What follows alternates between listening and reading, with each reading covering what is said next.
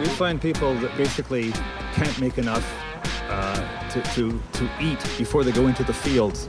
I don't believe that. I think that you're looking at other places that are not Central Romana.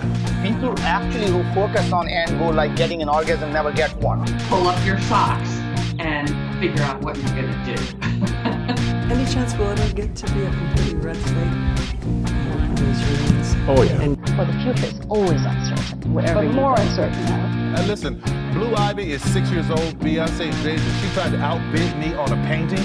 Everybody in Atlanta five, right now at the Louis four, Vuitton store, if you three, black, don't go to Louis two. Vuitton today. That's why you need to take a meeting with Kanye West, Bernard Arnault. Hello and welcome to Grubstakers, the podcast on billionaires. Uh, my name is Yogi Paywall, and I'm joined by my wonderful co-hosts. Sean P. McCarthy. Steve Jeffers.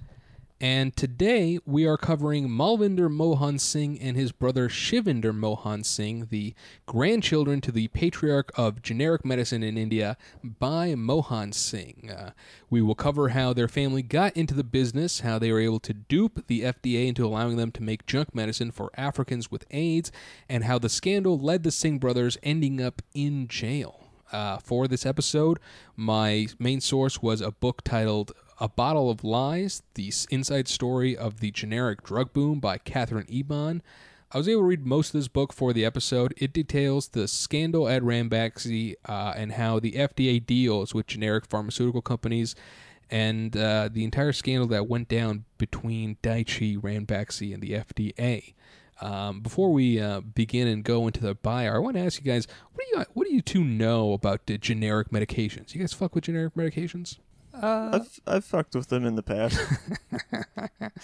Certainly. What about you, Sean? uh, yeah, I was on generic Paxil for a minute. Um, you know, it, it actually it's just as good as the um, the on-label brands at taking away your ability to sustain an erection. So there's They there's make- not a they make quality sure issue. that. Yes, they're like, okay, it doesn't cure the other stuff, but you can never get hard again. Right, right.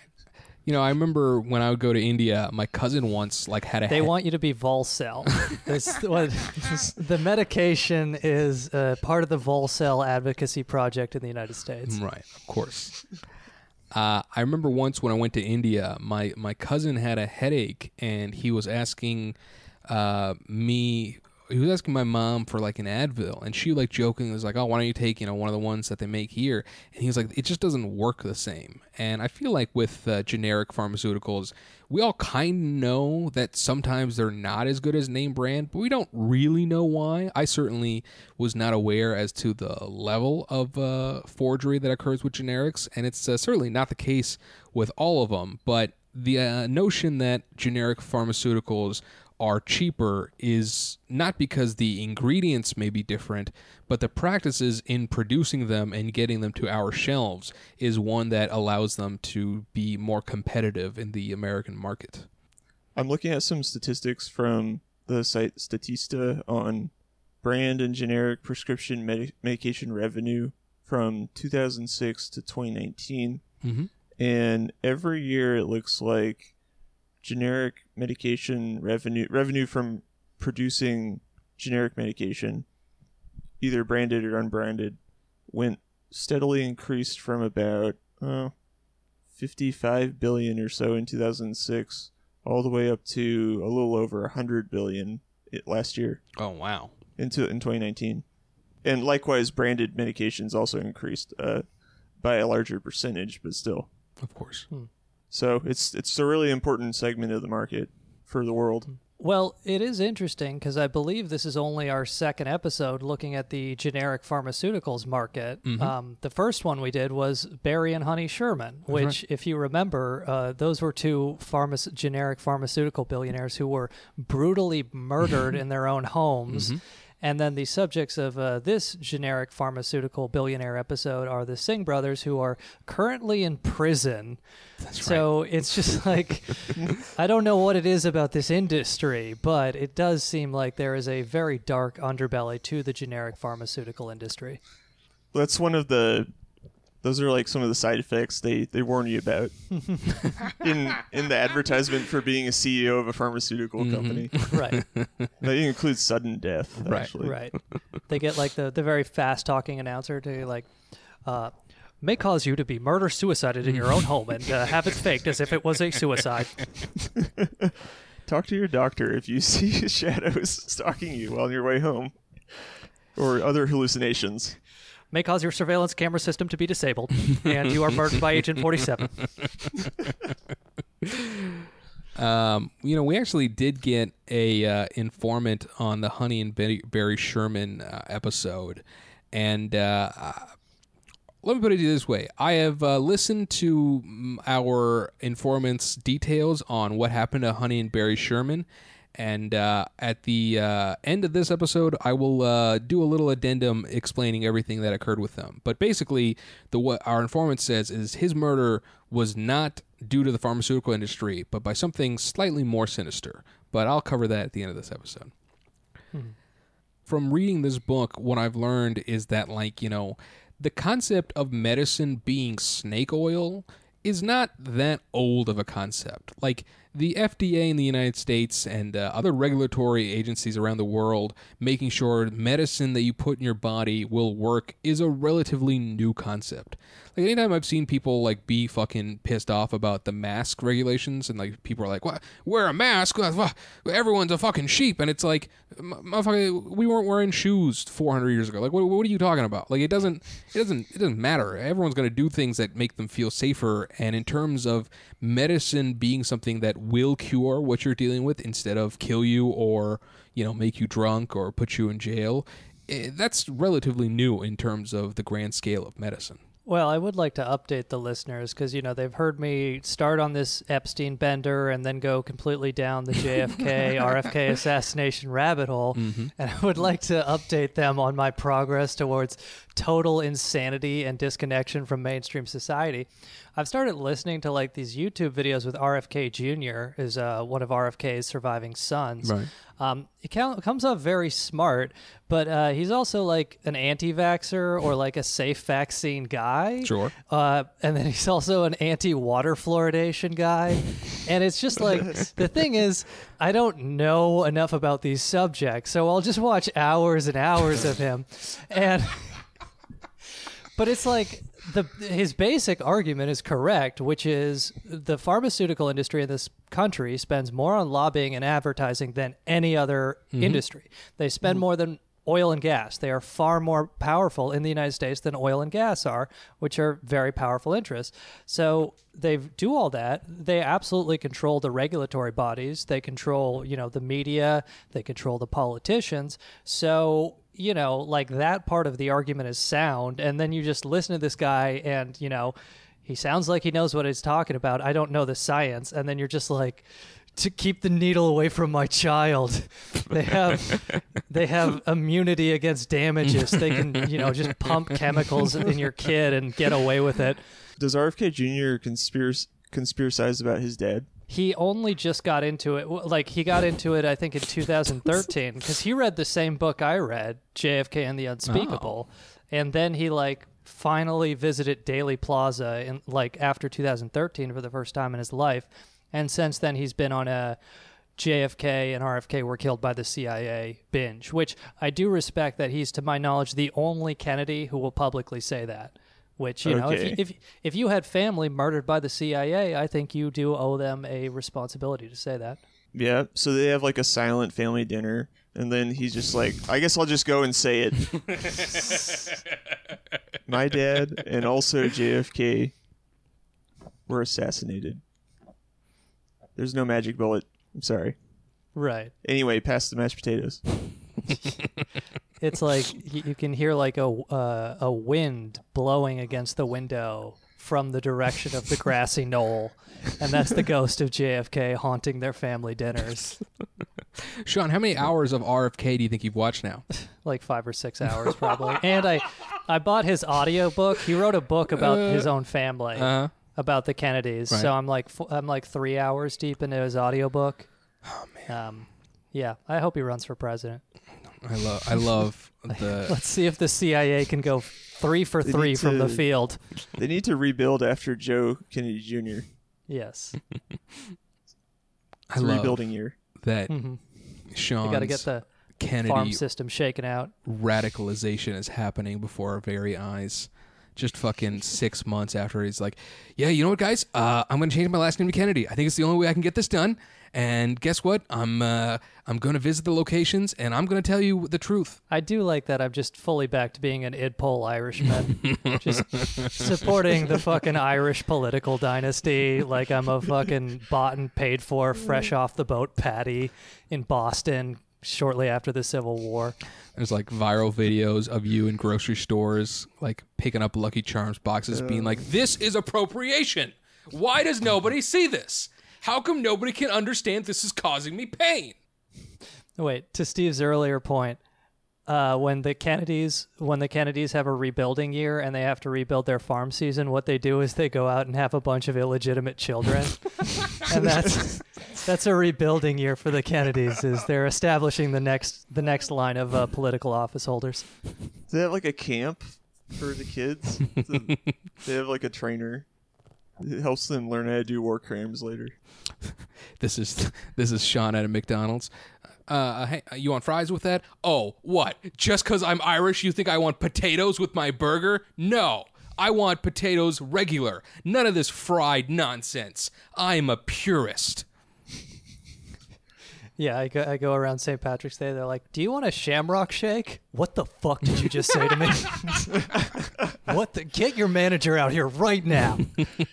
Just just virulently anti-Protestant. right, right. Moving back to the Singh family, this family fucking sucks. I mean, you know, people that are in medicine should have the decency to think, I want to heal people instead of kill them with my medicine. But the Ranbaxy Company and Malvinder and uh, Shivinder Singh don't give a fuck about that. They are born in a family with silver spoons up their asses.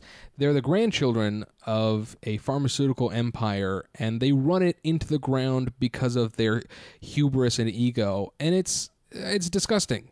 In chasing money and elite status, they chose to poison people instead of maintain regulations to heal them. It's fucking sick. I mean, you don't see us doing episodes of our show where it's just toilet noises for fucking two hours and us being like, no, this is a really good podcast. We're at least trying to make the world a, slightly better place with our content. Hmm. But if we lose another hundred patrons, we will do that. I'm going to live stream me taking a shit. the Patreon count goes back up immediately. it's slowly, We're giving the people what they want. it slowly turns from a fucking billionaire show to just me fucking taking shit and popping pimples and shit in the bathroom. All right. We should note for the listeners that the Singh brothers are not to be confused with the uh, professional wrestling duo, the Singh brothers. Uh, you know, two of them are uh, pharmaceutical billionaires who are in prison, and the other two are racist stereotypes thought up by Vince McMahon to uh, give people a chance to boo Indian people uh, for you know taking their call center jobs or whatever WWE fans are mad about.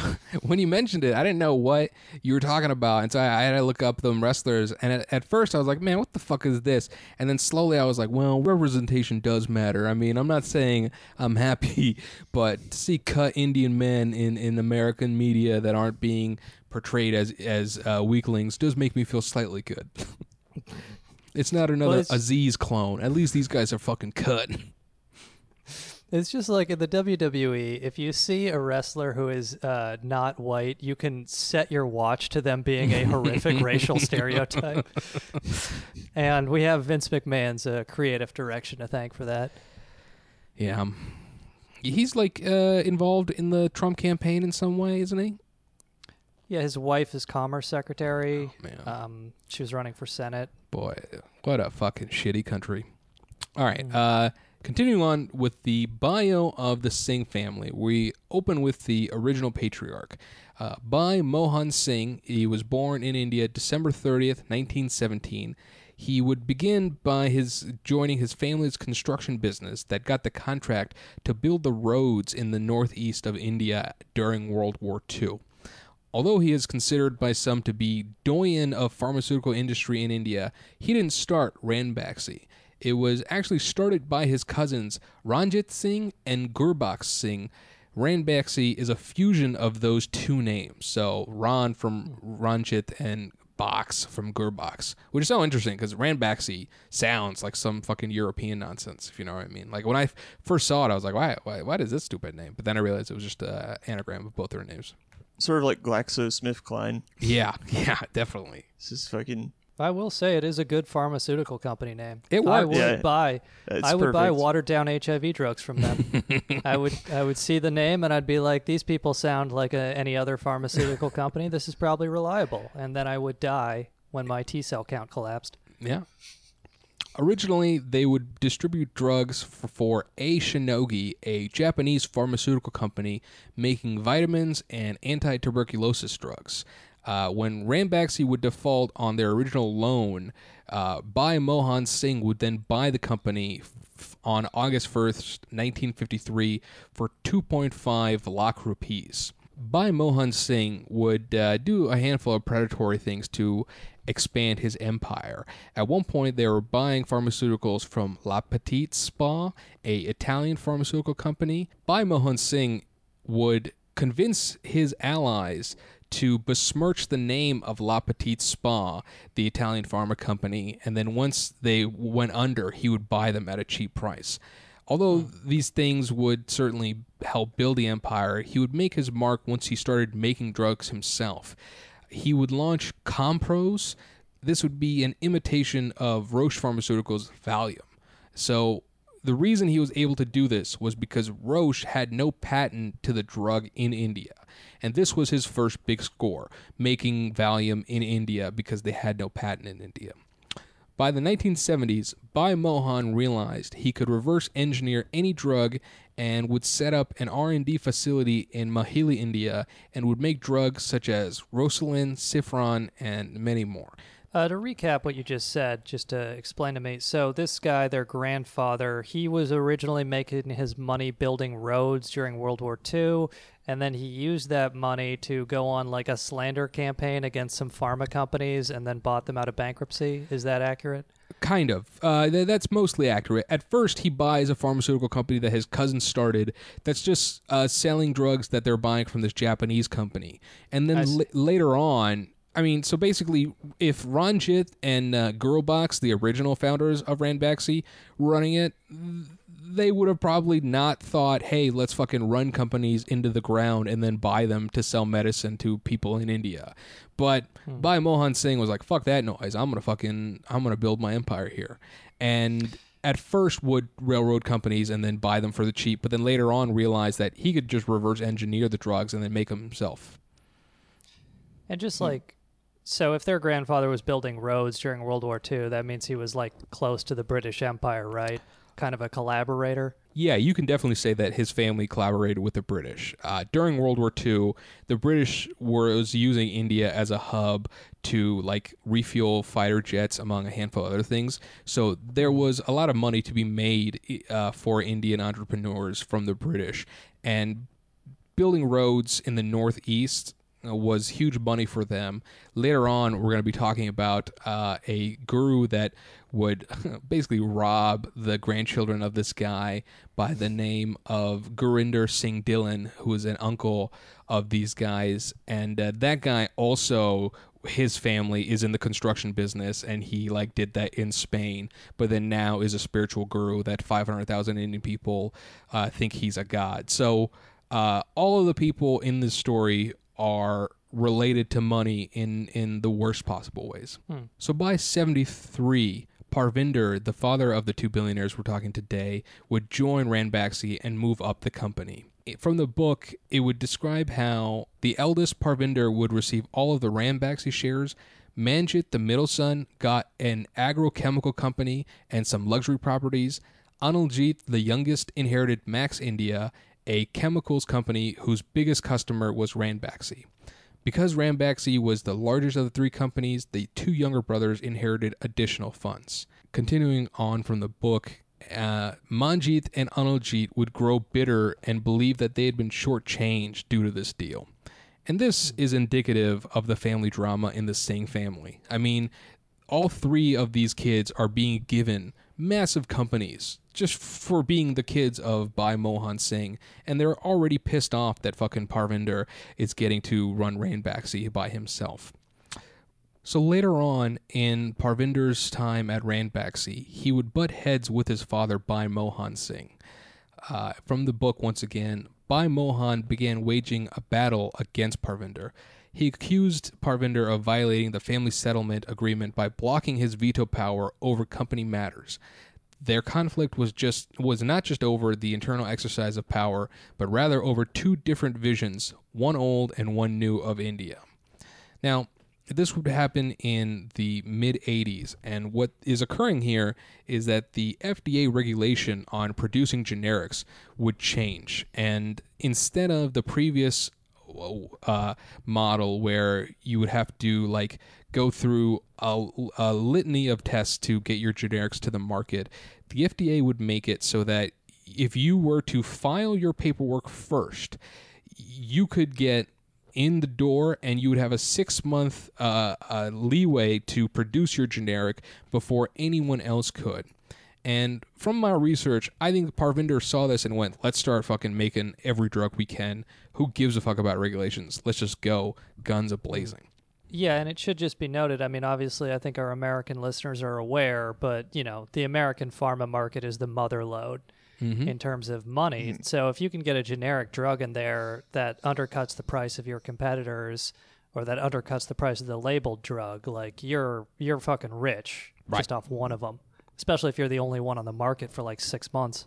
by the late 90s, Parvinder Singh and the board of directors would be like, We're doing this, we don't care. So Bhai Mohan Singh would then leave the company and then he would die in 2006.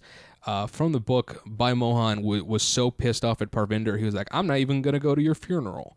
Uh, unfortunately, Parvinder Singh would have cancer and die in 1999. Bhai Mohan would be so torn up that he would organize the funeral himself and, and, and, and make it a, lavish affair. So this is the father and the son.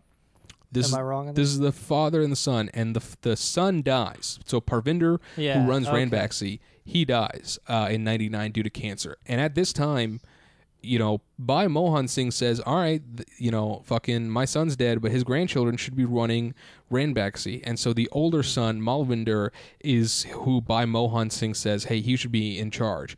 But Parvinder, before he would die, would be like, no, they're not ready. They're in their early 30s. They suck.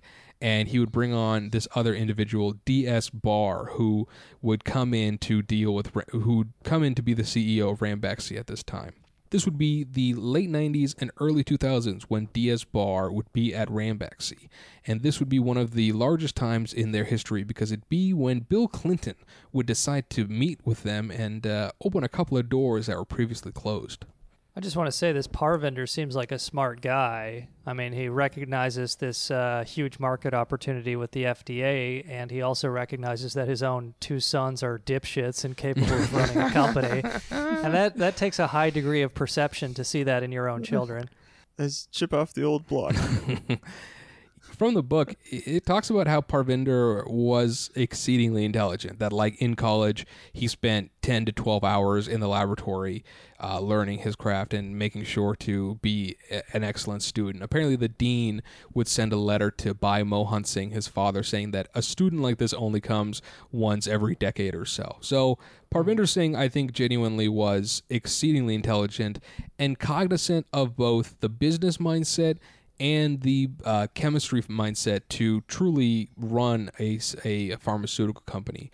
Whereas Malvinder and Shivinder would only have the aggressive MBA American spirit of expanding and trying to make dollar dollar bills, if you know what I mean.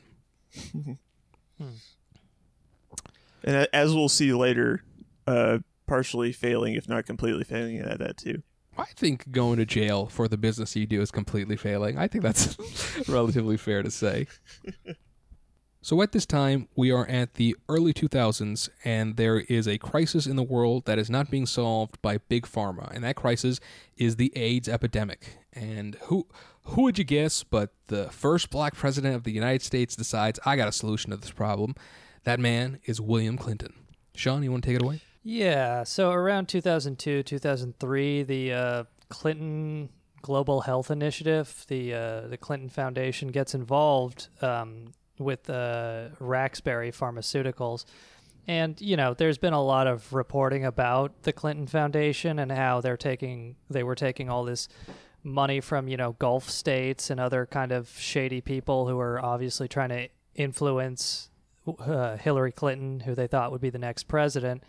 But like the story with Ranbaxy and them is, as Yogi mentioned, they were trying to the Clinton Health Initiative was trying to get generic HIV/AIDS medications into sub-Saharan Africa, Mhm. um, and Ranbaxy, under the leadership of our two subjects, uh, Malvinder and Shivinder, uh, started watering down a lot of their generics, including their HIV/AIDS medication. But this is this kind of allegation is a little controversial because when Hillary Clinton was running for president in 2016, uh, conservative media dug this up again. Uh, and uh, then Congresswoman from Tennessee, Marsha Blackburn, she's now the senator from Tennessee. Uh, she has her own, you know, kind of corruption with opiate pharmaceuticals. But when she was in Congress, she wrote a report on this in 2016, a September 2016 report. Um, her website summarized the report's key findings, uh, which is the Clinton Foundation likely facilitated the distribution of watered down HIV/AIDS medications in sub Saharan Africa. The distribution of watered down HIV/AIDS medications may have increased patient mortality rate. Mhm. Uh, they can't directly tie it to it, but it seems very likely. Yeah. Um, uh, the watered down HIV/AIDS medications were purchased with taxpayer money as a result of price agreements, some of which were likely negotiated by the Clinton Foundation. Um, and uh, quote, President Clinton was personally enriched with million dollar consulting contracts by a friend of convicted felon and, Rax- and Ranbaxy advocate Rajat Gupta from 2002 to 2008. Mhm. Um, so the the point here is basically they these guys were giving you know Bill Clinton multi-million dollar consulting and other contracts and the Clinton Global Initiative was using them and steering you know taxpayer money foundation money and um, UN money towards their particular generic drugs. And I do like um, it also notes that President Clinton praised uh, Ranbaxy's AIDS fighting efforts to an audience of 600 businessmen in Mumbai, India, uh, in 2013. and so this was after um, they uh, pled guilty to seven felonies in 2013. Uh, they admitted lying to multiple federal health care agencies and they were fined $500 million. It might have been before, but it was the same year is when Bill Clinton decides to go to India and praise their AIDS fighting efforts. To continue on what Sean's saying and quote from the book Bottle of Lies, uh, at one point, uh, the first whistleblower to let the FDA know about Ranbaxy, uh, Thakur, would learn about this. He would talk to a higher up who would say, Arun went to a whiteboard and drew a diagram by region of the liability that Ranbaxy faced. The United States and Canada on the bottom, Europe next, Latin America above that, India next, and ROW, rest of the world, comprising the poorest African nations on top. I'd start there, Arun said, pointing to the top. Thakur still felt that he was groping in the dark. He needed numbers. Arun called in his assistant to help. Thakur asked the young man what percentage of the dossiers submitted to regulators contained data that did not match what the company had on file. The assistant was evasive. It varies region from region. Moving forward here. In the US, the number was between 50 and 60%. In Europe, it would be the same. And in India and the rest of the world, it was 100%. So that means the numbers that they gave to regulators uh, in terms of the medicine being distributed in India and the rest of the world were all fraudulent. Um, continuing on with a few more quotes from the book here. The company manipulated almost every aspect of its manufacturing process to quickly produce impressive looking data that would bolster its bottom line. Continuing on, they altered test parameters so that formulations with higher impurities could be approved. They faked dissolution studies to generate optimal results. They crushed up brand name drugs into capsules so that they could be tested in lieu of the company's own drugs. They superimposed brand name test results onto their own in applications. For some markets, the company fraudulently mixed and matched data streams, taking its best data from manufacturing in one market and presenting it to regulators elsewhere, elsewhere as data unique to the drugs in their markets. For other markets, the company simply invented data. I got two more quotes here, and then, then I'll, I'll throw it back to you, Sean. Because Ranbaxy was fixated on results, regulations and requirements were viewed with indifference. Good manufacturing practices were stop signs and inconvenient detours, so Ranbaxy was driving any way it chose to arrive at favorable results, then moving around road signs, rearranging traffic lights, and adjusting mileage after the fact. In short, Ranbaxy had almost no method for confirming the content of drugs in those markets. For example, the data collected by Thakur's team showed that of the 163 drug products approved in Brazil since 2000, almost all had been filed with phony batch records and stability data that did not exist. And now, this last part here is the most gross. At one point, this is uh, another woman that comes in, Kathy Spreen, who also became a whistleblower later on. At one point, she confronted Malvinder Singh, then president of pharmaceuticals, with her suspicions. He told her to be patient and assured her that everything would work out. But for that to happen, the company would have needed to care about the compliance and feel a sense of urgency about protecting patients. This continues on. Spreen expressed her fears about the quality of the AIDS medicine that Ranbaxy was supplying for Africa. One of the company's top medical executives responded, Who cares? It's just blacks dying. Jesus Christ. So, when I say that Malvinder and Shivinder Singh are uh, pieces of shit that knew their company was uh, falsifying reports to sell drugs to the world and were trying to claim that they knew nothing about it. No, these leeches were exceedingly aware of the fact that the drugs that they were making at their factories were were not to quality standards and they were doing it for profit you know, it should be noted. I, I do like. Um, I found a, a write up of this controversy by the Heartland Institute, which Mm-hmm. um, some listeners might know is a global warming denial fossil fuel think tank. And I, I do want to give a minor digression because I found this so funny. The Heartland Institute in 2012 put up billboards with photos of the Unabomber along highways in Illinois. photos of the Unabomber with the caption, quote, I still believe in global warming, do you?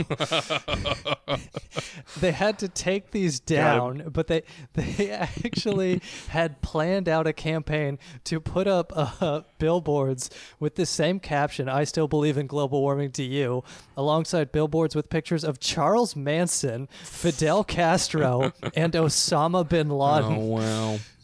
And they actually they refused to apologize uh, for this um, even though they took him down. They justified it saying quote the most prominent advocates of global warming aren't scientists. They are murderers tyrants and madmen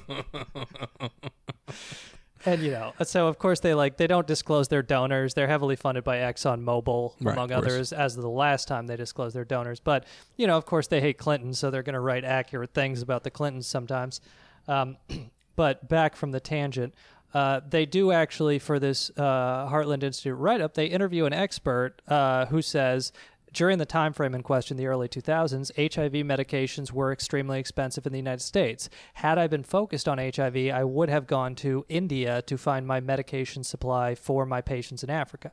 So there's nothing inherently bad about what they were doing, going to India, getting generics, but it's just kind of the problem is when you have Bill Clinton, you know, getting multi-million dollar consulting contracts from um, uh, this a friend of the Ranbaxy advocate Rajat Gupta from 2002 to 2008.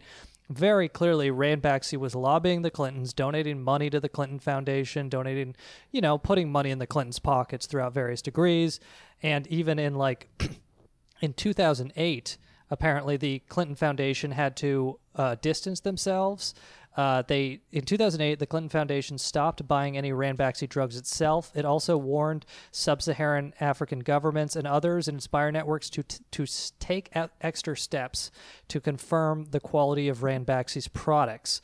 Uh, you know, and it said, you know, it's up to you if you want to switch, but we recommend doing extra testing if you stick with Ranbaxy. So it's just weird that in 2008 the Clinton administration backs down on this and admits it. But in 2013, Bill Clinton is still flying out to an audience of 600 businessmen in Mumbai, India.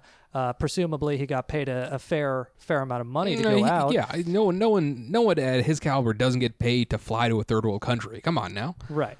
In 2013, five years after his foundation admits, like, hey, we fucked up, he's going, you know, Ranbaxy is doing great stuff, fighting, fighting AIDS, and all those women I gave AIDS to by raping them. Who wants to hear me play the saxophone? And then, like, last thing I'll note on this is because this was a controversy in the 2016 election, um, PolitiFact uh, wrote up about kind of because the Daily Caller and some other conservative outlets leveled these accusations against the Clintons. Uh, PolitiFact showed once again how useless fact checking organizations are uh, because they they labeled this claim false. But it's really worth reading their article on why they labeled it false. and I'll, I'll give you this summarized version, basically. So they labeled it false because in 2008, the U.S. Food and Drug Administration issued a warning against Ranback, Ranbaxy. However, the FDA's main complaint at the time was that the company had falsified test results on the stability of a handful of drugs, none of which were the HIV/AIDS drugs. They blocked 30 drugs at the U.S. borders, including HIV/AIDS drugs. But basically, at this time, the FDA did not accuse them of falsifying HIV AIDS drugs. Then in 2013, the U.S. Justice Department charged Ranbaxy, but none of the counts involved HIV AIDS drugs. I believe this was a epilepsy and acne medication Mhm. that they'd been sent into the market. So they use that to say that because these U.S. government agencies never specifically Right. called out the HIV/AIDS drugs, it is false to say that the Clinton Foundation and the Clintons made money selling watered down drugs, HIV/AIDS drugs, to Africa. But then they actually got a correction on this from the Daily Caller, but they wouldn't walk it back. But they did include this note in 2004. The World Health Organization uh, had been testing Ranbaxy products. That year, 2004, World Health Organization inspectors found problems with Ranbaxy's drugs and decertified three of its HIV/AIDS medications. So that's not even true. PolitiFact's original claim. So here's how they revised, the, revised their claim. I'm quoting from PolitiFact now. Put, sim- put simply, since 2005, no regulator has found its HIV/AIDS drugs defective or issued a recall of its products since 2005. The Clinton administration was working with them from 2002 to 2005. So they're acknowledging a minimum three years in Right. which the Clinton Foundation was pumping faulty HIV AIDS drugs that were absolutely getting people killed and, you know, making good money for former President Clinton by doing it. to um, go back for a moment here, at one point, an executive would show a PowerPoint that Thakur, the whistleblower, had prepared. It was entitled Risk Management for ANDA Portfolio. This would be referred to as the R&R memo that the FDA would later use to shut down Ranbaxy. Quoting from the book once again, Ranbaxy had lied to regulators, falsified data, and endangered patient safety in almost every country where it sold drugs. More than 200 products in more than 40 countries had elements of data that were fabricated to support business needs. The PowerPoint stated business needs. The report showed was a euphemism for ways in which Ra- Ranbaxy could minimize cost, maximize profit, and dupe regulators into approving substandard drugs. At the end of this presentation, the room was silent, and then one of the board members would turn and ask the CEO at the time, Can you not bury the data? Nobody responded. And then at the time, C- Tempest would then ask for every copy of the PowerPoint to be destroyed and for the laptop on which it was created to be broken down piece by piece. No minutes of the meeting had been created. they would eventually find that Thakur was the one that put this together, and so they, to retaliate, the company would accuse Thakur of browsing porn sites from his office computer. Thakur vehemently denied doing so. Furious, he got his network administrator to pour through the computer records and found that someone in the corporate IT department had logged into his division servers and planted his IP address on several searches. Listen, look, I'm not against anyone watching porn while they're at work, but to use it as slander, how dare you? Piss well, poor. it's like, it's like. I mean, he could have been like, I didn't do it, but even if I did, y'all fucking falsified scientific data for an Yeah. FDA approval. So I mean, you could be the most disgusting, depraved person at work, but if you point that out, it sort of makes it okay, right? Yeah, but but like, how great would it be to be the guy who watches porn at work when your boss needs you to frame somebody for watching porn at work? You're like, could you could you get some porn on this guy's computer, like some really depraved shit? Like you're the expert here now. Finally, I never felt time competent to at my shine. day job That- until they asked me to put porn on this guy's computer. The promotion suddenly seems much more feasible now. you know the the book continues on in describing uh, Malvinder and Shivinder uh, to to pro- just give you a look at these fucking pieces of shit. Um, inside Ranbaxy, some viewed him as petulant and immature. He was preoccupied with his own ranking on the Forbes list of India's 40 richest people. He and his brother Shivinder, with 1.6 billion in assets combined, had fallen from 10th in 2004 to 19th in 2005. This year was shaping up to be even worse when Malvinder seemed to blame on a, on a lack of employee loyalty. When told that division wasn't making its number, he would yell at employees, I want profit! just just the level of fucking douchebaggery that when your company's not doing good enough, you yell, "I want profit." But in more more sinister deeds, uh, Malvinder's brother Shivinder, at one point, uh, you know, basically they were kind of blindsided at the fact that they couldn't use the threat of force or strategic payments to get problems solved. At one point, Shivinder would block a high profile cardiac surgeon who opposed him in a business deal from re entering a New Delhi hospital the Singh family owned. The surgeon arrived at work to encounter almost 100 policemen and a full battalion of rapid action force servicemen armed with tear gas and a water tanker used for riot patrols. So if you cross the fucking Singh family, they have the cops on retainer and they're just going to send an assload of them to fuck you up. And, you know, in terms of Thakur, the whistleblower, when he, you know, moves from the U.S., specifically uh, Princeton, New Jersey, to India to work at Ranbaxy, he at one point is with a drive he's with his driver and he sees that there's traffic up ahead and it's somebody got hit by a car. And so he decides to force the, his driver to pull over to the side of the road so that they can carry this guy to the hospital. And when he gets to the hospital he pays for the guy's medical bills which the driver's like dude we shouldn't be doing this. We should get out. And Thakur is like no man i got a fucking duty to treat people right. The next day the police would come to Ranbaxy and accuse Thakur of hitting the guy that had been on the ground because he paid for his medical bills. So the uh, HR would take care of that police uh, scandal, but like it's dirty to be a fucking businessman in India. And in the case of Ranbaxy, they are riddled with just fucking family feuds and uh, co- corruption. So at this time, the FDA is looking at Ranbaxy and trying to uh, build their case on all of this corruption that we're, we're talking about. At first, Thakur like sends them like broken English emails that they don't really respond to, and then at one point he's like, "All right, fuck it, I might get murdered over this, but I gotta I gotta speak out on this." And the FDA starts working with him. Around the time that the FDA finally starts putting their case together, a Japanese company called Daiichi is looking to expand and potentially uh, work with Ranbaxy. Malvinder Singh would then convince Une, the CEO of Daiichi, to then buy Ranbaxy while the FDA was looking at Ranbaxy for this corruption that we've been talking about. Daiichi would then buy the shares the Singh brothers owned, as well as Ranbaxy in total, for $4.2 billion, where the Singh brothers would pull away with 2 billion on that deal. So hmm. right before the FDA is going to be like, "Hey, you guys are fucking bullshit," Daiichi buys the company and they kind of almost get out of it scot free, or so they think. I mean, hmm. if they didn't buy Daiichi, they might actually not be in jail right now.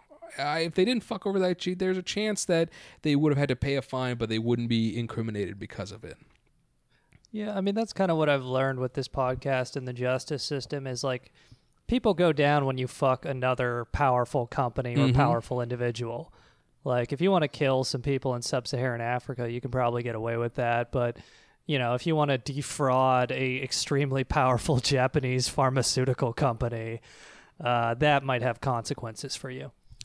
When Une was was concerned with the fact that Ranbaxy wasn't uh, giving them information and thought that like uh, things were off, Malvinder would tell uh, Tsutomu Une, people are trying to create confusion, and obviously somebody's trying to bring our price down so that they can buy us at a lower price. He would tell investors. A multinational company and a leading Indian company are working in concert to bring our share price down. Babe, it, I'm not a shitty boyfriend. It's just that all these other boyfriends are making me look bad. Like he, he's literally just like I'm. I'm not shitty. All these other guys are just making me look bad. At one point, Deshmukh, the company's lawyer, would threaten to tell Une about the uh, PowerPoint we discussed a moment ago, and Malvinder would threaten him and say, "I know where you live." And Deshmukh would respond, "Of course you know where I live, you idiot. You've come to my house." and later on, Deshmukh would threaten that his Shiv Sena connections won't appreciate this. Uh, the Shiv Sena is a fearsome right wing Hindu nationalist party linked to political violence. At that point, Malvinder went, You're a womanizer. I have all the records on you. So this guy's go to fucking threat is that, like, you love pussy too much. um, It's like his secret move. His after he powers up, that's his special move. right, right, right. So when Daiichi would buy Ranbaxy, originally the deal would be that Malvinder as CEO would stay on for five years, but very quickly uh, Une and Daiichi would realize, oh no, this company is fucking bullshit, and Mal- Malvinder would quickly be fired. He actually got replaced by a guy who they fired in short order after him. it was like one of Malvinder's uh his like senior executive friends. One thing that I learned from the book They book were is all fired for watching porn on their work computers. One thing I, I learned from the book was that like a lot of the people, even after associates were fired, would still be loyal to the Singh family. So I bet that, that the guy that replaced replace Malvinder wa- was loyal to the Singh idea. Um, with the two billion that Daiichi would pay for Ranbaxy, Malvinder and uh, Shivinder would then take that money and put it into two new companies. Steven, you got more on this? Yeah, so through all of this, Mal- Malvinder and Shivinder, they ended up seeding most of their shares in two companies that they they uh, they ended up doing a, a fraud scheme with uh, Fortis Healthcare and Religar, or is it Religare in Enterprises? And like, well, these were the two of the biggest ones. Mm-hmm. Um, but they ended up, so they had to kind of retreat out of these companies because Fortis said it had been placed under investigation by um, Indian regulators following allegations the brothers had siphoned off about 5 billion rupees, which at the time was about $78 million Right. from the company. And so that that wasn't the only thing they were dealing with. So it was following accusations by a shareholder of doing similar things at Religare, Mhm. which is a final financial services company. So the FT had some reporting at this, uh, had some running reporting on this this scheme at the time, the allegations, and they reported that the brothers are also kind of they're also facing a 35 billion rupee payment that they ha- they were forced by the court to make that was related to the sale of Ranback the initial sale in 2008 of Ranbaxy. Uh, their bankers have claimed almost all the shares they held in their own companies, which had been used as collateral for loans. So they were using they were using the co- the company as collateral for loans for their own personal use, like Right. without disclosing it to the rest of the board. And J. N. Gupta, who was uh, a man, who's like big shot managing director at a like a stakeholder advisory company slash watchdog, said said of them, quote, the brothers had three major companies, Ranbaxy, Fortis, and Religare, and they had left or are leaving all of them. From what we have seen in all three, they never had any intention of running these companies with good governance. Mm-hmm. So it's just like bad faith. Uh, no, no corporate governance whatsoever. The brothers came to international attention when they sold a majority stake in Ranbaxy to Daiichi Sankyo, as we outlined. As we were just talking about, it appeared to be going smoothly, but actually the the story broke out that they had falsified data in FDA approval Mm-hmm. meetings to show that their facilities could actually produce safe, accurate generic versions of drugs that were effective. Right. In uh, 2016, the Singapore tribunal would ask the Singhs to pay Daiichi Sankyo Co. 35 billion rupees after finding that the brothers concealed the information during the sale of the drug maker Ranbaxy to the firm in 2008, like we just mentioned. Mm-hmm. And so, I guess jumping it to over to the case of Fortis, they said they quote wanted to enable and power the board to guide the company's future without being hampered by any possible impact from the Daiichi judgment. And so, for Religare, it was quote to protect the interest of the company and the stakeholders. These are the reasons why they said they were stepping away Right. and it you know it didn't have anything to do with like like worsening allegations about further frauds that they were committing. Just to clarify, Fortis is like a primarily a hospital chain company in India, I think. Yes, Fortis is a franchise of hospitals that are in India now, and I mean the fact that they're run by these guys that have clearly, uh, they clearly don't care about medicine or helping people over profits is fucking lunacy. Yep. So Fortis said that the loans were made quote in the normal course of treasury operations, and the brothers released a statement saying quote we will not shy away from any and all processes, questions, questions, clarifications that need to be addressed, and we will provide all cooperation to ensure that the truth comes forth. So they did not do that, basically. right. and the company Deloitte was its auditor, and they refused to sign off on the accounts until the loans to the Singh brothers, as like individually that they're getting from using the companies as collateral, had been fully accounted for or repaid, and the company just said like uh, they kind of dithered on the question of like if they if they would do that, and ultimately didn't, and the ownership of Fortis and Religare uh, was just sort of in flux for a while. Meanwhile, the share price of Fortis and Religare is just like plummeting, hurting their the brothers' net worth uh, already more than it was. Mhm. And yeah, so they basically they were using they were using these uh, smaller but still very large companies as kind of like basically their own bank. You Right. get like relatively cheap loans by collateralizing some of the assets of the companies for their like, personal use. You don't understand. We are spending billions of dollars on pornography. we believe in supporting sex workers, and I'm not just going to steal by going on one of those free websites. Sex work is work. Okay. Mm-hmm. Yeah, so the siblings would lose much of their corporate empire to debt, as Stephen has mentioned. Another funnel for a large portion of their wealth was their uncle on their mother's side is spiritual guru Gurinder Singh Dhillon, who heads the Radha Swami Satsang Beas, one of the most powerful sects in North India. Now, the way I've understood it is that between six to eight hundred million dollars worth of funds were funneled into uh, Gur- Gurinder. Fucking find this piece of shit's name again. You know, you think I'd be good at Indian names, but I, I mean, fucking, too many. Fuck these Fuck these turban wearing pieces of shit. I'm not gonna. No, leave it in.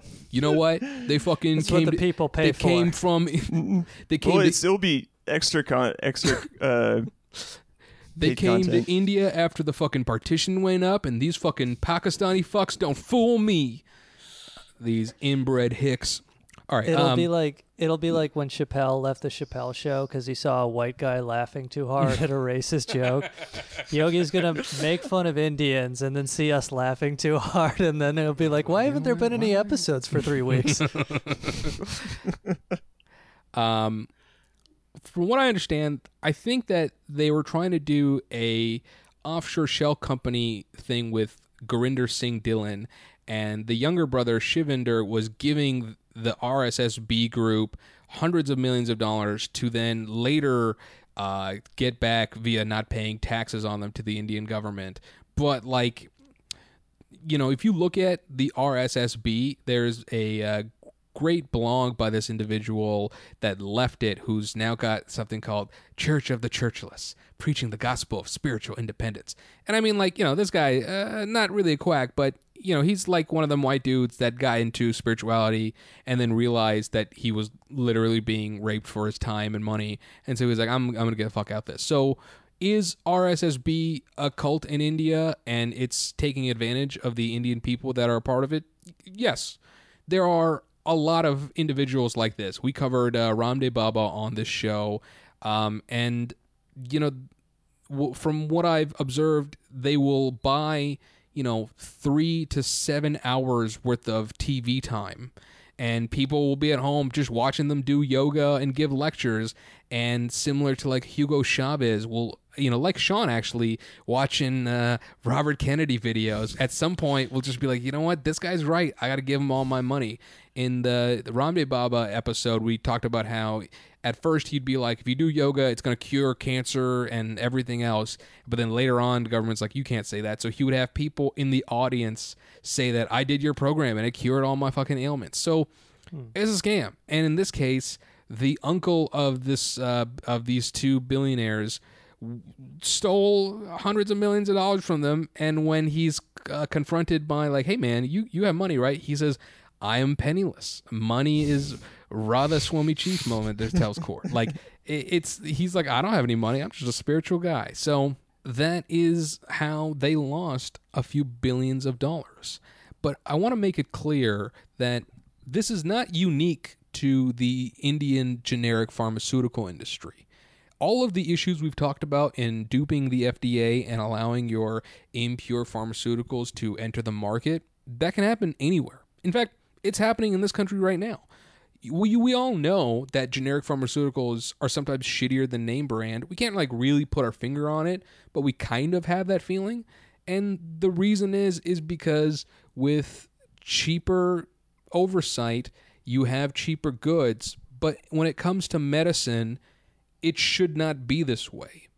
In terms of making a product that is supposed to heal people, there you know, the amount of red tape and regulations are understandable, but the FDA can't take on the load of the world doing this, but they shouldn't have to.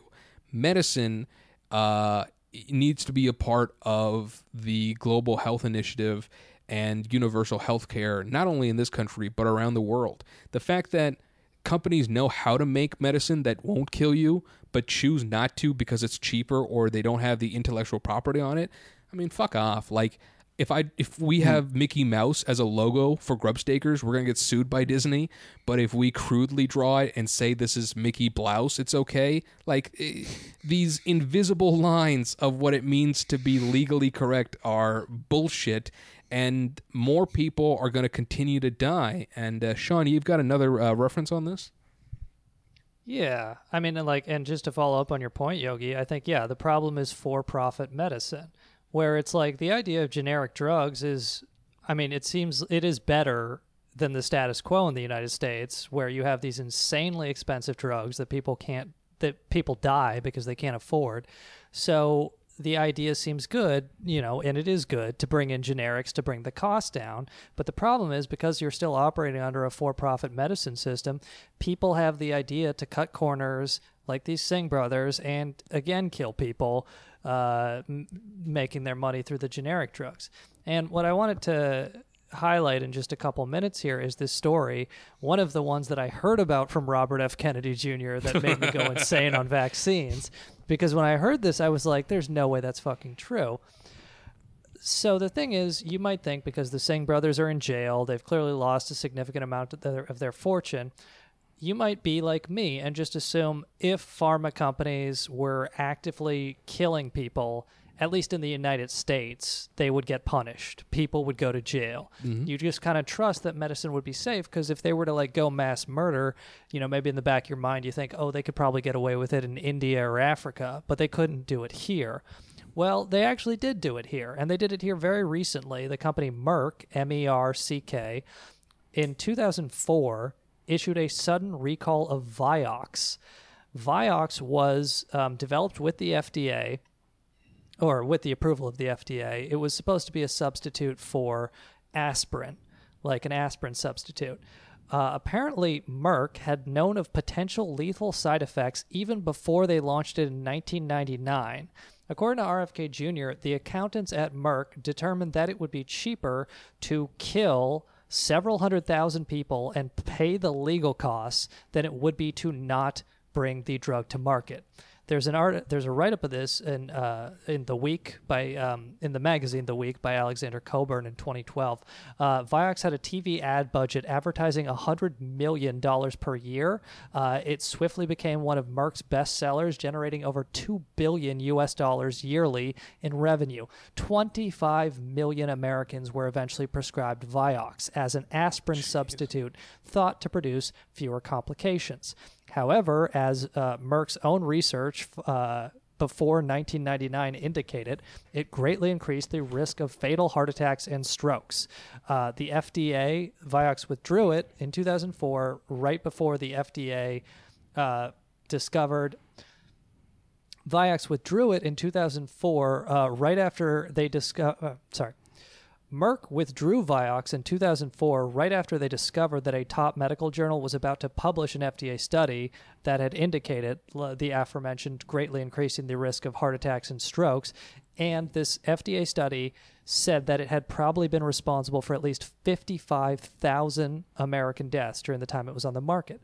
However, Alexander Cockburn goes through a study done by an expert about a rise, a very significant rise, in the amount of heart attack and stroke deaths in the United States that immediately drops off once Vioxx is removed from the market.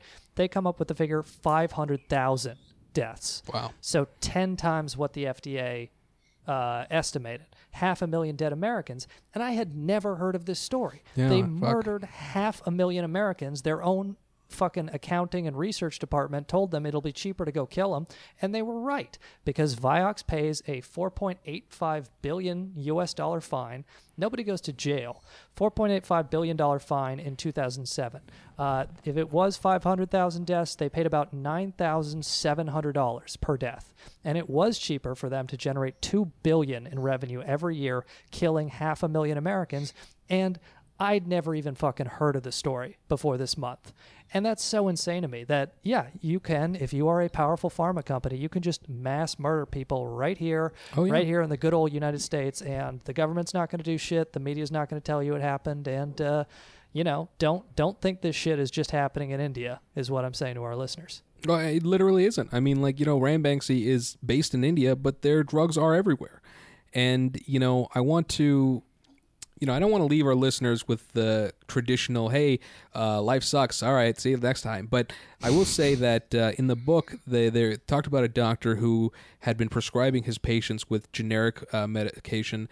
And when he looked at the links between the pharmaceuticals that were making it and some of the side effects that his patients were dealing with, he was then switching to name brand uh, products. And the book, once again, uh, to lastly mention, hit uh, a Bottle of Lies, The Inside Story of Generic Drug Boom by Katherine Eban. I, I really liked it a lot. I think uh, if you want to know more about everything we've talked about, it's a very, very thorough look at the FDA and Ranbaxy, at the problems that have had. But if you are taking medication and you are taking the generic pharmaceutical, uh, look into how it's made. Uh, Ask your doctor, hey, has this uh, come from a factory that has dealt with the FDA saying that this medicine may kill me?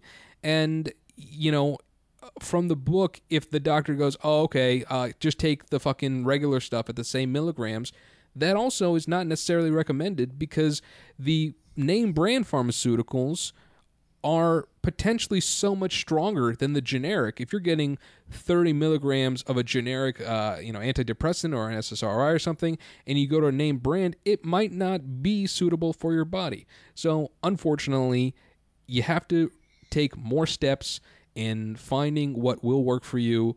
And like everything, it's not fun, but it is a part of the work to make sure that you don't kill yourself accidentally or uh, em- uh, enable the killing of other people for your comfort. Yeah, ask your doctor if your generic drugs are listed as approved generics on the Clinton Foundation's website. and if so, immediately flush them down the toilet. Um, I was just gonna say if you if your SSRI if if you take your SSRI and your your dick still works, um, you should be asking some questions. well, Oh, a depressing ending to the Merck story. Guess which company was a client of Kamala Harris's lawyer husband? That's right, Merck. No, no. So the very possible future vice president of the United States, her husband as an attorney represented Merck, the company that killed half a million Americans. So you can definitely expect a big crackdown coming in their future. But lastly, to close out this episode, one thing I'm curious about, I, I realized we didn't say their net worth up front. The Singh brothers, they peaked with about a $2.5 billion US dollar net worth uh, in like, I think the mid or late 2000s, or maybe in the 2010s, about 2005 billion net worth, or 2.5 billion Right. net worth. But of course, they, you know, are in jail and have serious legal costs. So you have to imagine that was significantly depleted. But you mentioned offshore money, Yogi. So I guess I'm just wondering, do you think they've been able to squirrel squirrel some of that out? Maybe they still have some funds hidden from prosecutors, or what do you think their finances are looking like, and what do you think their future is looking like today?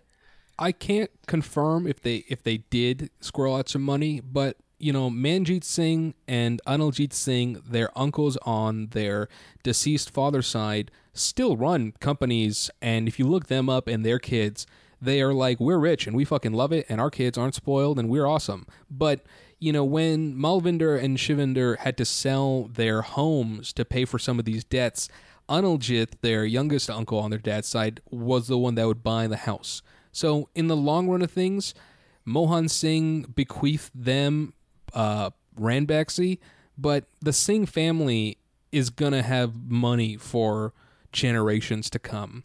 And yeah. Malvinder and Shivinder might be besmirched in the. I mean, but they're really not. Like, I mean, like, you know, before this episode, I got no fucking idea that the drugs supplied to African uh, people that have AIDS are fucking bullshit. You know what I mean? Like, I remember, like, years ago hearing the conspiracy that, like, in Africa, they believe that they have a cure for AIDS in the United States and they're not giving it to Africans, right? And, you know, you hear that and you're like, I don't know. I mean, I don't know. And then you're like, Magic Johnson is still alive. And, uh, you know, like, how, you know, like, well, what is the, what's the math on that? You know what I mean, right? Coincidence? Sure, Yogi. maybe. Yogi, can I interest you in a video by RFK No, Jr.? no.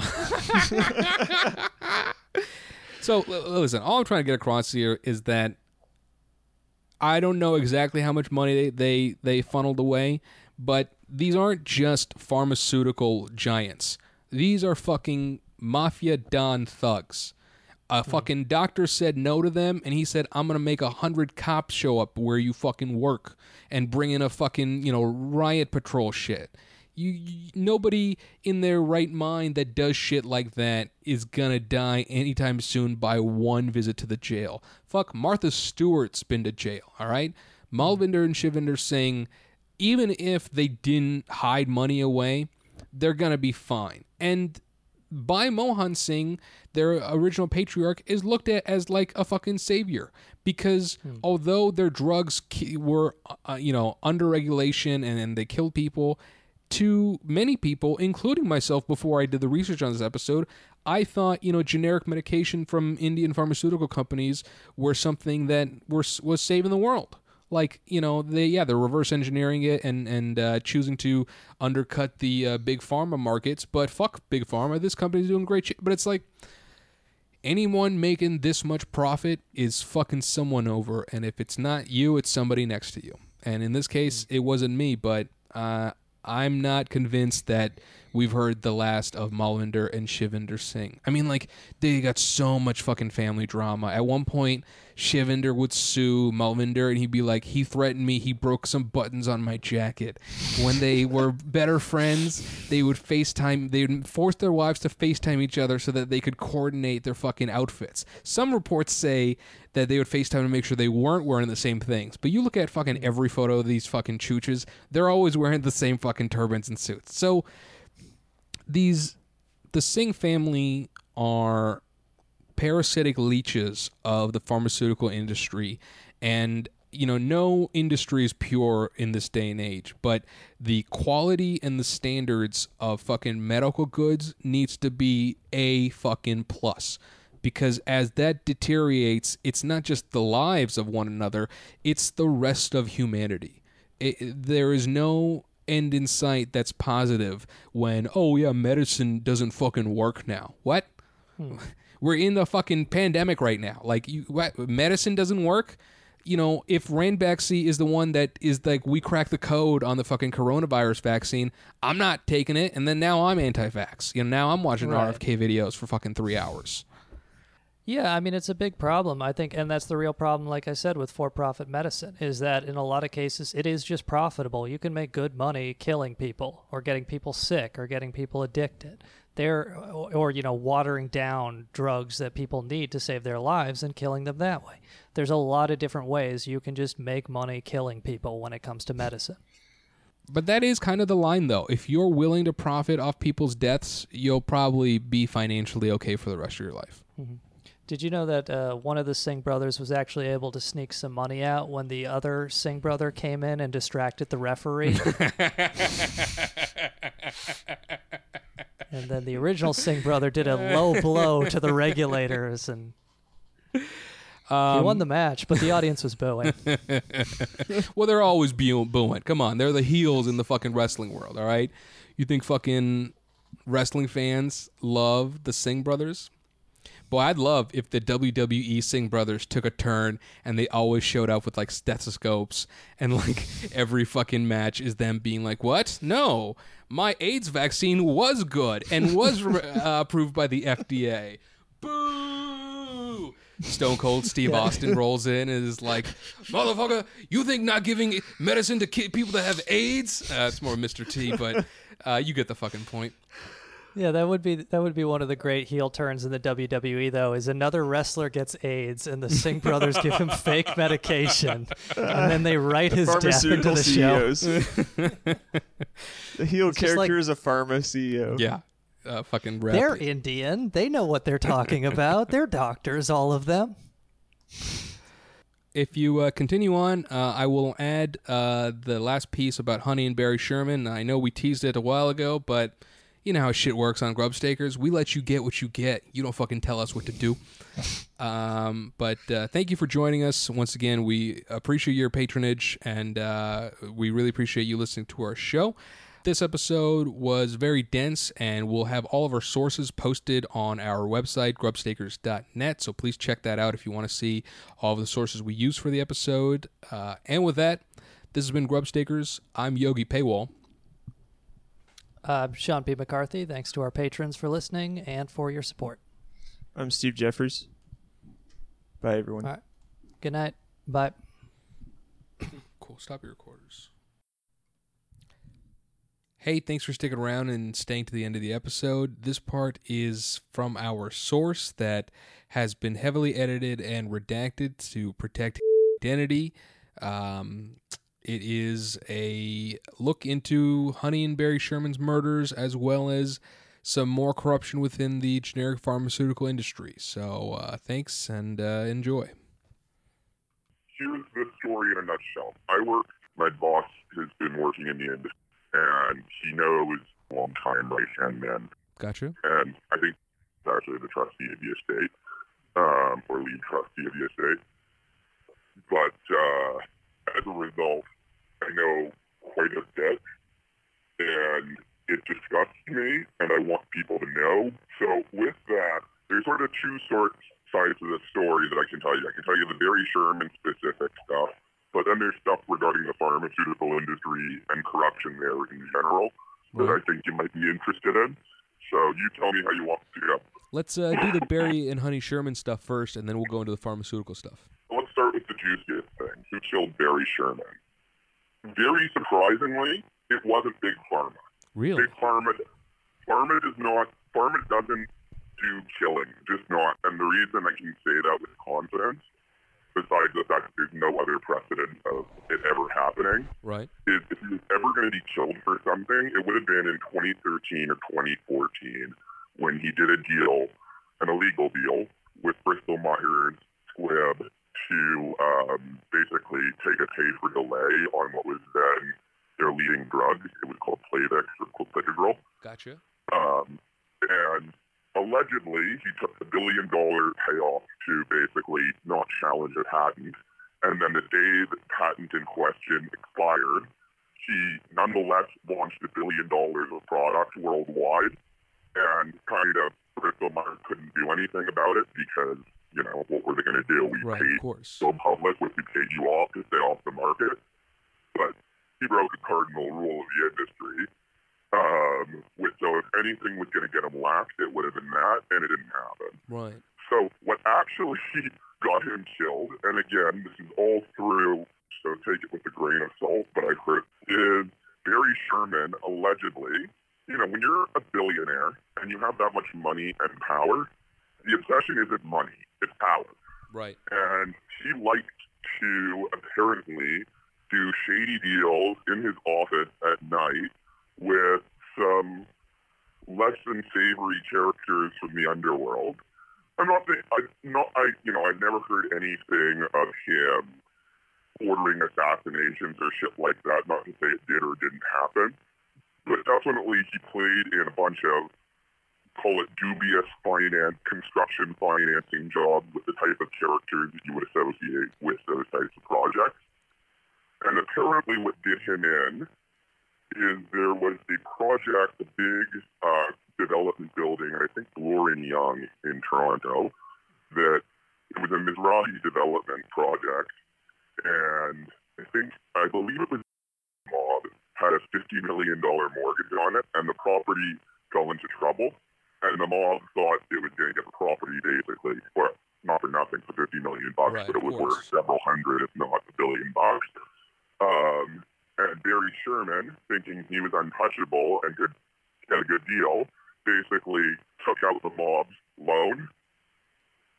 Um, except for the mob didn't like that very much, and that's why apparently he was laxed, and it explains a why it was a professional job and why Right. they'll never actually find the killers themselves, and two why the wife was killed because it was a big pharma thing. There's no reason to lack honey. Right, right. I remember reading during our research that at the funeral there were several people in lawsuits with Barry and Honey Sherman at that time at the funeral as well. So he had a bunch of people that were out to get him, but none of them seemed to be inclined to murder him. So the fact that it was a professional hit job through some construction bullshit seems to make sense.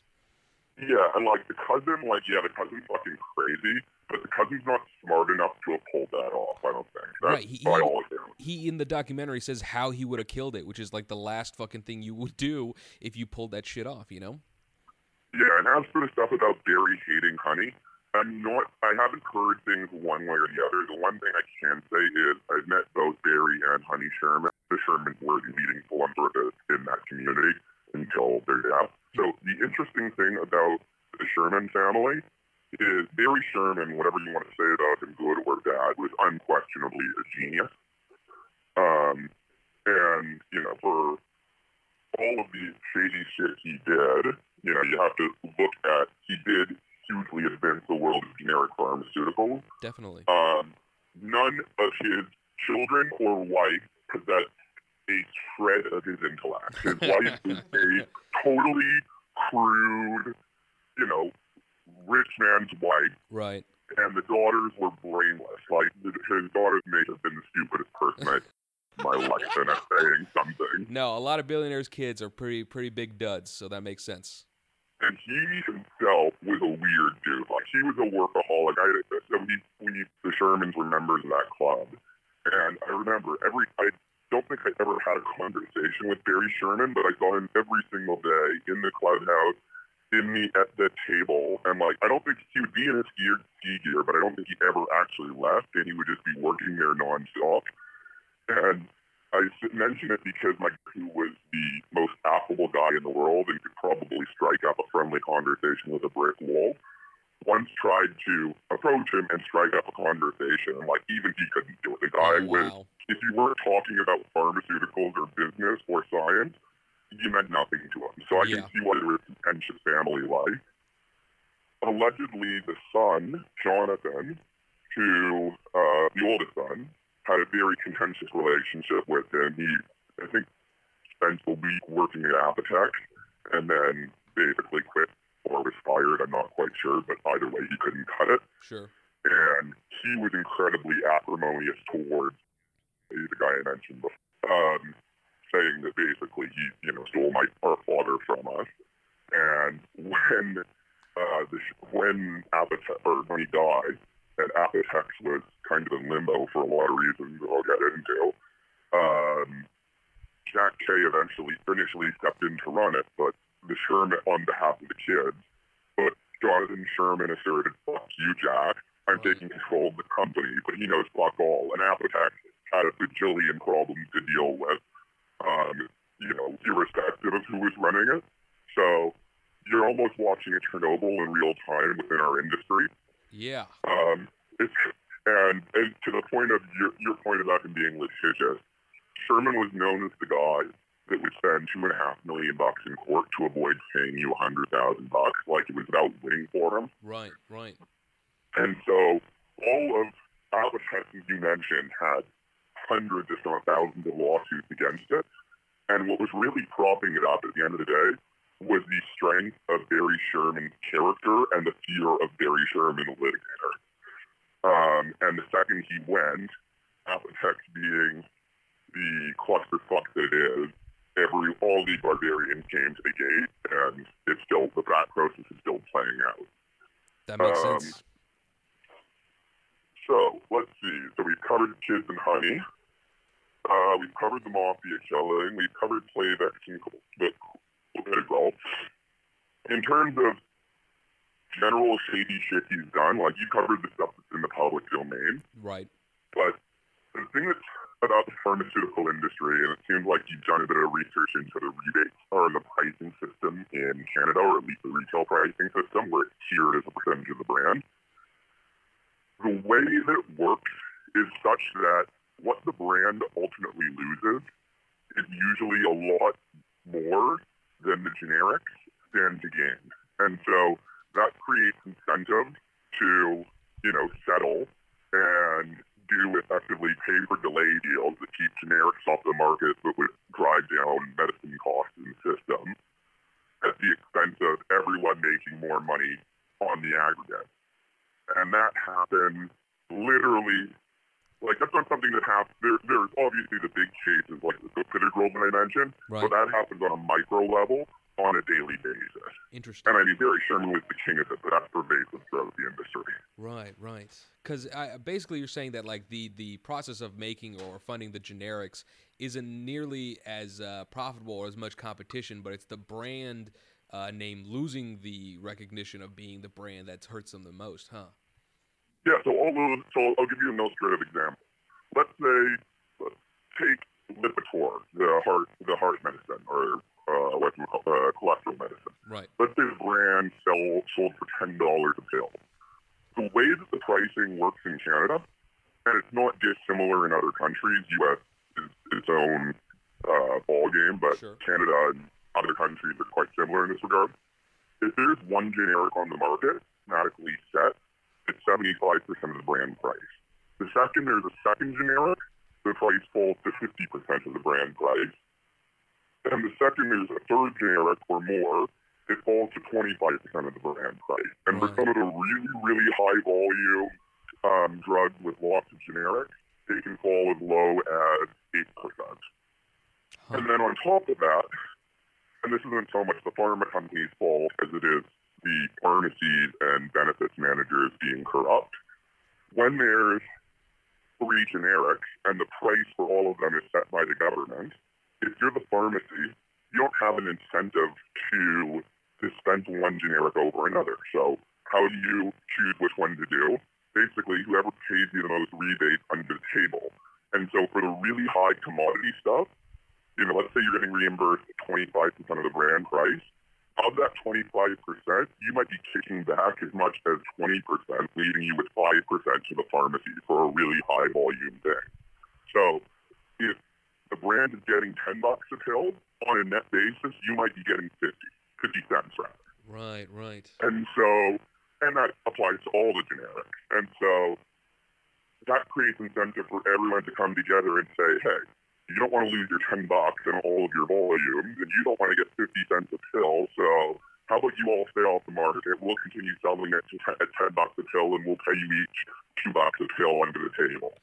Yeah, it's just a straight racket. It's just fucking corruption. Multiply by hundreds of drugs across dozens of countries, and welcome to the wonderful world of big generic pharma. Right, right, right. Interesting. So, for, Yep. go on. Oh, no, no, by all means, ask the question. Well, so you know, one of the questions I have is is do you have any uh, public sources for any of these claims that we, we could uh, look at, or is this all? Yeah, so here's the best one I can give you. There's a company called AA. So there's a company called AA Pharma that is a known affiliate and subsidiary of Apotex. Uh huh. And what AA Pharma specializes in doing is effectively buying up old um, legacy brands, like brands that have been off patent for a while, which they have their own generic for or can develop their own generic for. Then they find all of the existing generics and do a deal with them to keep them off the market. And then they pull the original reference brand off the market. And the thing is, to register a generic, you have to do it as a test against the original brand. And so if there's no brand samples to do it against, you can't register a new generic. So AA Pharma has something like, I don't know, 50 or so molecules. I actually did a workup on it a couple of years ago um, just to see if there was anything we could go after. Basically, all of these products, you can't, you can prove it without prove what's going on. So you can look at the fact that there are no longer any competition for any of these molecules and that the brands have been pulled off the market. And if you go to the what's called NOC database, which is the Health Canada database of um, any drug registration, you can see for any of these molecules that it's not like there didn't used to be generics for this product. So there were generic registrations, maybe by as many as four or five companies, but at some point in time, all of them, except for Apotex, stopped selling. Isn't that interesting? Right. Um, the rebate system uh, that I mentioned, you can. There actually was a whistleblower report in Canada last year about rebates in Canada, so there's a precedent for what I'm saying. It wasn't as in depth, nor did it explain the mechanics quite as well, but it's rebates in Canada have been a um, what was I going to say? A uh, it, what's the word? The secret that everyone knows. The World War Challenge. Right, right. A quick question I had for you. So, like, when the news story comes out that you know Barry and Honey Sherman have been murdered, you know, and the the cops are looking into it, was everything you're saying people started figuring out and talking, or were some people in shock? Like, what was the reaction? So most well, the, the thing is, the Shermans were really good at stealing billions of dollars from the system and then donating millions back to whitewash their names. So, you know, as you cited, they were these great philanthropists and supporters of everything in everyone's mind. And with them, they were known as the people that you went to whenever you had a problem and needed money desperately because they always said yes. Ah, yeah, that Um, makes sense. so there was certainly a lot of shock. There was a lot of sadness, and with with the exception of the people who knew, uh, you know, who knew him well or knew the industry and knew his reputation well, um, by and large, it was considered, you know, the death of this great philanthropist titan. Yeah, I mean that makes sense. That would be how most That's people. what billionaires are good at doing. Right, exactly. Yeah, and and keyword there is whitewashing your name to make it seem like you're such a great altruistic philanthropist and not the cunning, uh, uh, cutthroat businessman you, you are. Oh yeah, one other thing on Apotex you might want to know, and I'm not sure he's directly responsible for it, but he definitely knew. So there was a scandal a couple of years ago where the CEO or deputy CEO of Apotex, a guy by the name of Jeremy Desai, was abruptly fired from his job because it emerged that his girlfriend slash mistress Teva was illegal, illegally feeding him trade secrets. Oh, really? Um, that was so that was public knowledge. That was only half the story, though. The other half of the story is, and what's also public knowledge, is that Apotex ran into FDA issues with one of their really big production plants in India. Um, what wasn't reported is that that plant is eventually, or at least if they do their jobs honest, if regulators do their jobs honestly, going to need to be knocked down altogether because Jeremy Desai took backhanders from the Indian construction companies that allowed them to use a non-GMP spec type of concrete or chemical in the concrete. So, Oh, like, really? it's basically akin to building a factory with asbestos in the Yeah, right, walls. right. Wow. Yeah. So I don't know if Sherman authorized that, but he definitely empowered Desai, by virtue of, and he definitely knew about it. Right, of course. And I know about some of the generic manufacturing that goes on in India because the, the Indian government claimed that uh, they're at crisis, and there's that law that says that if a country's at crisis, they can you know manufacture generics, and so you know, and they've tried to shut it down, but essentially, if they did, it would kill millions of Africans, and so nobody wants to get their hands. They, no one wants their blood on their hands when it comes to the death of Africans. So it it's a whole fucking legal gray area because technically, Well, they don't actually care if Africans die; they just don't want to look like they're responsible. right? Precisely, precisely.